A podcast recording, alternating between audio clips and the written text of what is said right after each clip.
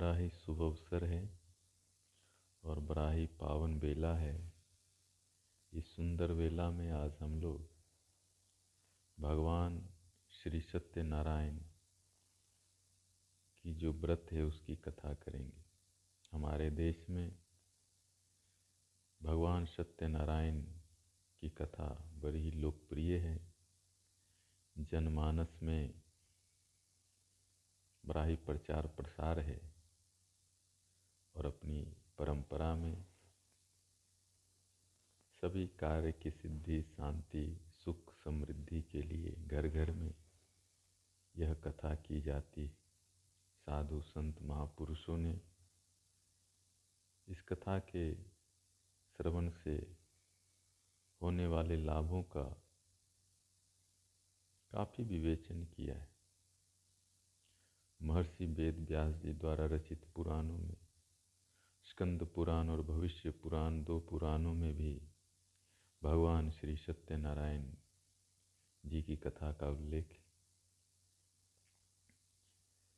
यह कथा बड़ा पावन है, धार्मिक है और ईश्वर की भक्ति, शक्ति, आशीर्वाद देने में सक्षम है। जीवन में धन तो चाहिए, लेकिन सुख तो तभी होता है जब स्वास्थ्य हो, शांति हो और जीवन में धर्म हो। बिना स्वास्थ्य के कहाँ सुख है? बिना शांति के कहाँ सुख है? बिना समृद्धि के, बिना प्रेम के, बिना परिवार के, समाज के कहाँ सुख है? जीवन की शांति और सुख कई बातों पर निर्भर करती है और जो सबसे बड़ी बात है, वह है ईश्वर का प्रसाद, ईश्वर की अनुकंपा, ईश्वर की कृपा, ईश्वर का सानिध्य, ईश्वर की भक्ति, श्रद्धा।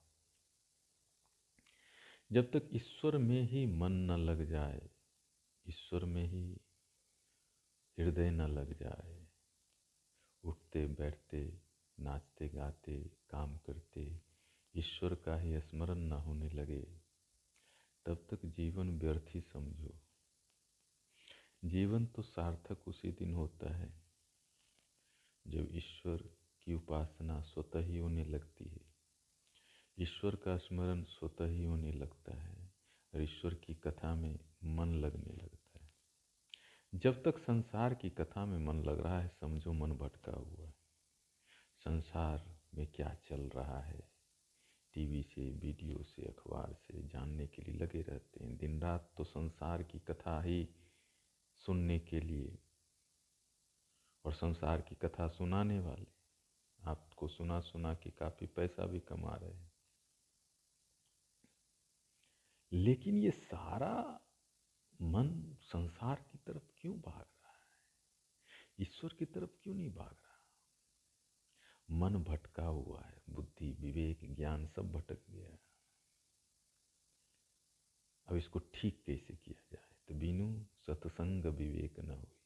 जब तक सत्संग नहीं करेंगे, कथा नहीं सुनेंगे शास्त्र अध्ययन नहीं करेंगे, वेद, पुराण, उपनिषद, महाभारत, रामायण नहीं पढ़ेंगे, जब तक सत्संग नहीं होगा, निर्मल मति, निर्मल बुद्धि, निर्मल विचार निर्मल ज्ञान, शुद्ध ज्ञान नहीं होगा। जब तक शुद्ध ज्ञान नहीं होगा, मन चंचल होगा, जब तक मन चंचल होगा, संसार की कथा में रस आएगा। ईश्वर की कथा में रस नहीं आएगा। तो ये मत समझिएगा कि ईश्वर नहीं है, इसीलिए हमको रस नहीं आता। ईश्वर तो है, आपको रस इसलिए नहीं आता कि आपको संसार में रस दिखता है। रस कहाँ है? आप कैसे इसको देखते हैं, समझते हैं? माया, महाठगनी, घुमत फिरत परदेश माया ऐसी है देश प्रदेश सब जगह व्याप्त है। ऐसा नहीं है कि यहीं कहीं चले जाएँगे तो नहीं मिलेगी। माया मतलब जो ठग ले। माया महाठग जो ठग ले। जीवन में हम सब कुछ करते हैं, धन कमाते, पद कमाते, भागते हैं, उठते हैं, बैठते हैं, और अंत तक क्या लगता है कि ठगे गए। अब बताते नहीं हैं सबको कि ठगे गए अब ठगा गए तो किसको बोलेंगे कि ठगा गए लेकिन जितना ही भागते हैं संसार के सुख के लिए, उतने ही ठगाते जाते हैं। बहुत लोगों का अनुभव बहुत लोगों का नहीं भी होगा। मैं नहीं बोल रहा सबका यही अनुभव कुछ लोग बताते हैं कि बहुत दौड़े पाए, कुछ नहीं। जिनको मिल रहा है, दौड़ जारी रखिए। जिनको नहीं मिला, ईमानदारी से समझ में आ गई। तो ऐसा मन ही अब तैयार है कथा सुनने के लिए। जब तक दौड़ में रसे दौड़िए। तो कथा का श्रवण, ईश्वर की कथा का बार बार श्रवण करना चाहिए। एक बार से मन ठीक नहीं होता, जैसे घोड़ा है। घोड़ा को लगाम लगा दीजिए। अब एक दिन में घोड़ा थोड़े ना आपका सुनेगा। अभ्यास से करत करत अभ्यास के जरमती होत सुजान रसरिया जाते सिर पर परत निशान। तो भगवान की भी कथा बार बार जब सुनते हैं, समझते हैं तो मन में ईश्वर का, परमात्मा का, भगवान का सानिध्य होने लगता है। मन में शांति उतरने लगती है। प्रेम उतरने लगता है। मैत्री भाव उतरने लगता है। अब ये सब देखिए निशानी है। जब भी भक्ति होगा, सत्संग होगा, कथा होगा तो आपके मन में शांति उतर रही है मतलब आप सत्संग कर पा रहे हैं। नहीं उतर रही है मतलब मन भटका हुआ है। तो क्या करें? जप करें, ध्यान करें, मंत्र पाठ करें, गीता पाठ करें, रामायण पाठ करें और कथा को बार बार सुनें। तो जीवन में ईश्वर का सानिध्य हो, भक्ति हो, कृपा हो और जीवन के जो भी दुख हैं, पीड़ा हैं, संताप हैं, कष्ट हैं, चिंता हैं, सभी से मुक्ति कैसे हो तो भगवान, ऋषि मुनि बताते हैं भगवान की कथा। भगवान सत्यनारायण की कथा करने से, सुनने से जीवन के सारे रोग, शोक, कष्ट, अब क्या कष्ट है नहीं पूछा जा रहा, लेकिन जो भी कष्ट है धन नहीं है, पद नहीं है, परिवार में शांति नहीं है, रोग है, शोक है, जो भी है, सफलता नहीं मिल रही। सारे कष्ट, अब संसार के कष्ट तो सबको पता ही है। लेकिन जो भी कष्ट हैं, सब कष्टों से मुक्ति के लिए जो सबसे सुगम, सबसे सुंदर उपाय है, वह है भगवान सत्यनारायण जी की कथा का श्रवण। तो कथा हम लोग करेंगे। भविष्य पुराण में, प्रतिसर्ग पर्व में, द्वितीय खंड में, छह अध्याय में दिया गया है। इसको आप मन लगा के सुनिए। निश्चित रूप से आपके जीवन में ईश्वर की कृपा होगी, परमात्मा की कृपा होगी, और आपका जीवन धन्य होगा, कृतकृत्य होगा। जब भी समय मिले, इस कथा को अवश्य सुनिए। सुनने मात्र से हृदय पवित्र होगा, भाव पवित्र होंगे, मन पवित्र होगा। घर घर के आसपास के वातावरण शुद्ध होंगे, ईश्वर का वास होगा। और ईश्वर की कृपा आपके घर में बनी रहेगी। चलिए आरंभ करते हैं। व्यास जी बोले, एक समय की बात है।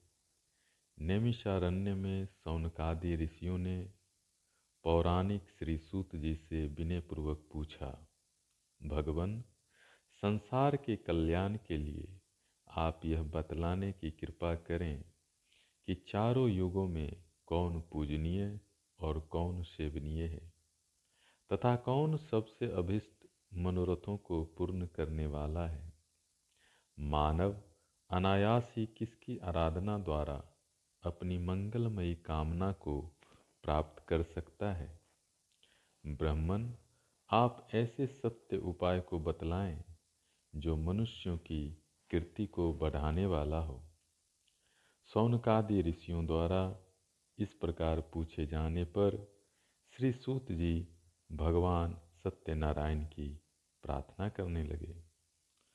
नवाम्भोज नेत्रम रमा केलिपात्रम चतुर्बाहु चामीकरम चारुगात्रम जगत्रान हेतुम रिपोध्रुमकेतुम सदा सत्य नारायणं स्तौमि देवम्। श्री सूत जी ने प्रार्थना करते हुए कहा,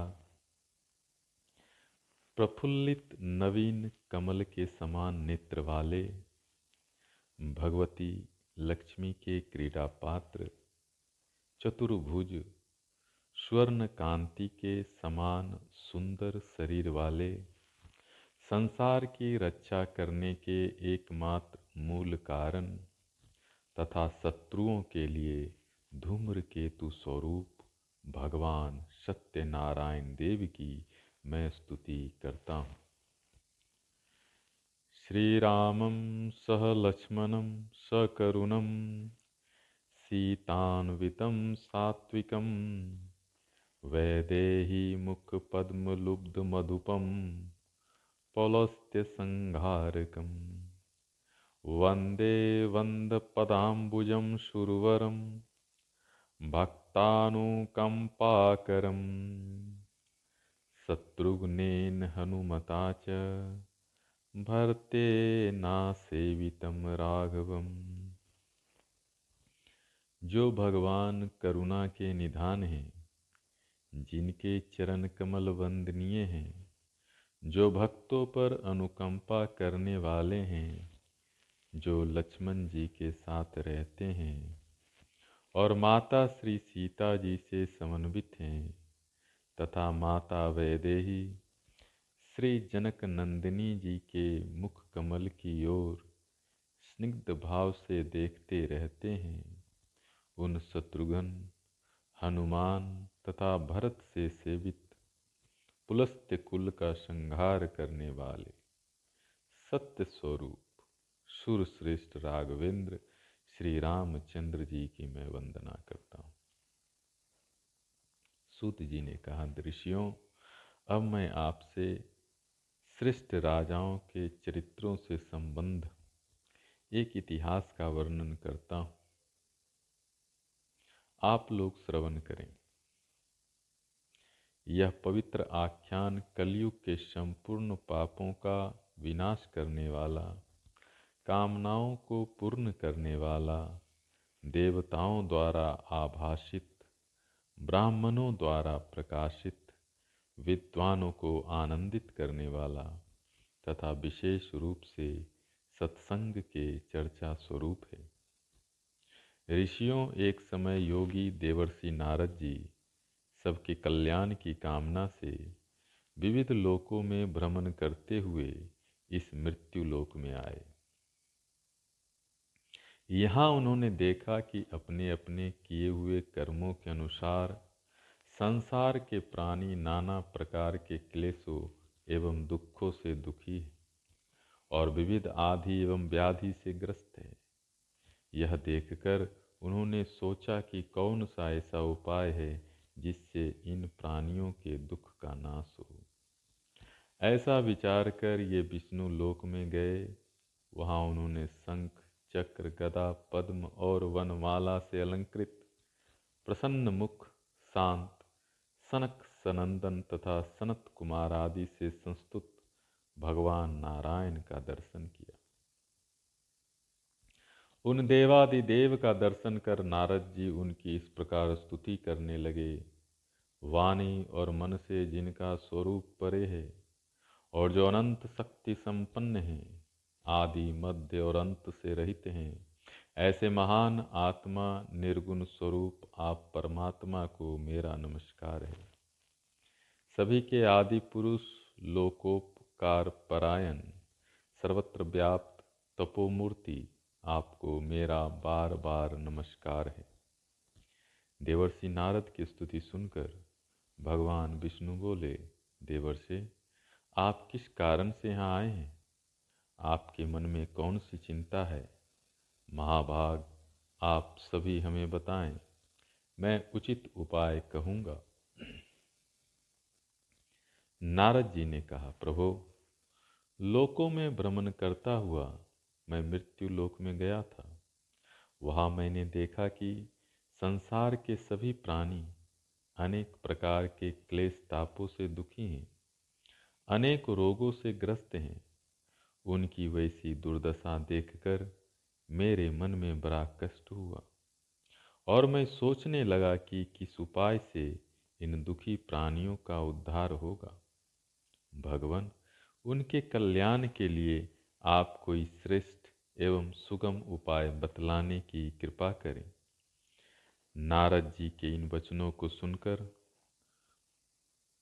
भगवान नारायण ने साधु साधु शब्दों से उनका अभिनंदन किया और कहा, नारद जी जिस विषय में आप पूछ रहे हैं, उसके लिए मैं आपको एक सनातन व्रत बतलाता हूँ। भगवान नारायण सतयुग और त्रेता युग में विष्णु स्वरूप में फल प्रदान करते हैं और द्वापर में अनेक रूप धारण कर फल देते हैं। परंतु कलयुग में सर्वव्यापक भगवान सत्यनारायण प्रत्यक्ष फल देते हैं। क्योंकि धर्म के चार पाद हैं, सत्य, शौच, तप और दान।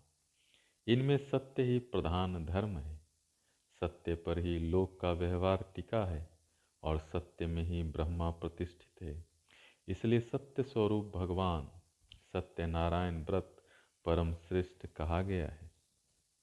नारद जी ने पुनः पूछा, भगवान सत्यनारायण की पूजा का क्या फल है?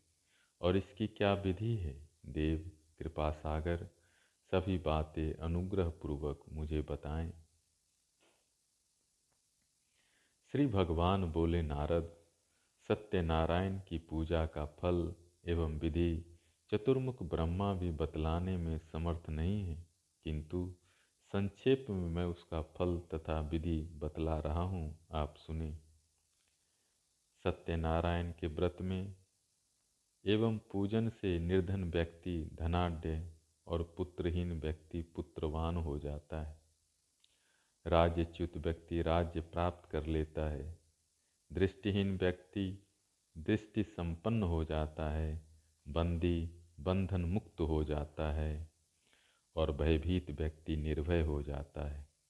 अधिक क्या, व्यक्ति जिस जिस वस्तु की इच्छा करता है उसे वह सब प्राप्त हो जाती है। इसलिए मुने, मनुष्य जन्म में भक्ति पूर्वक सत्य नारायण की अवश्य आराधना करनी चाहिए। इससे वह अपने अभिलषित वस्तु को निस्संदेह शीघ्र ही प्राप्त कर लेता है।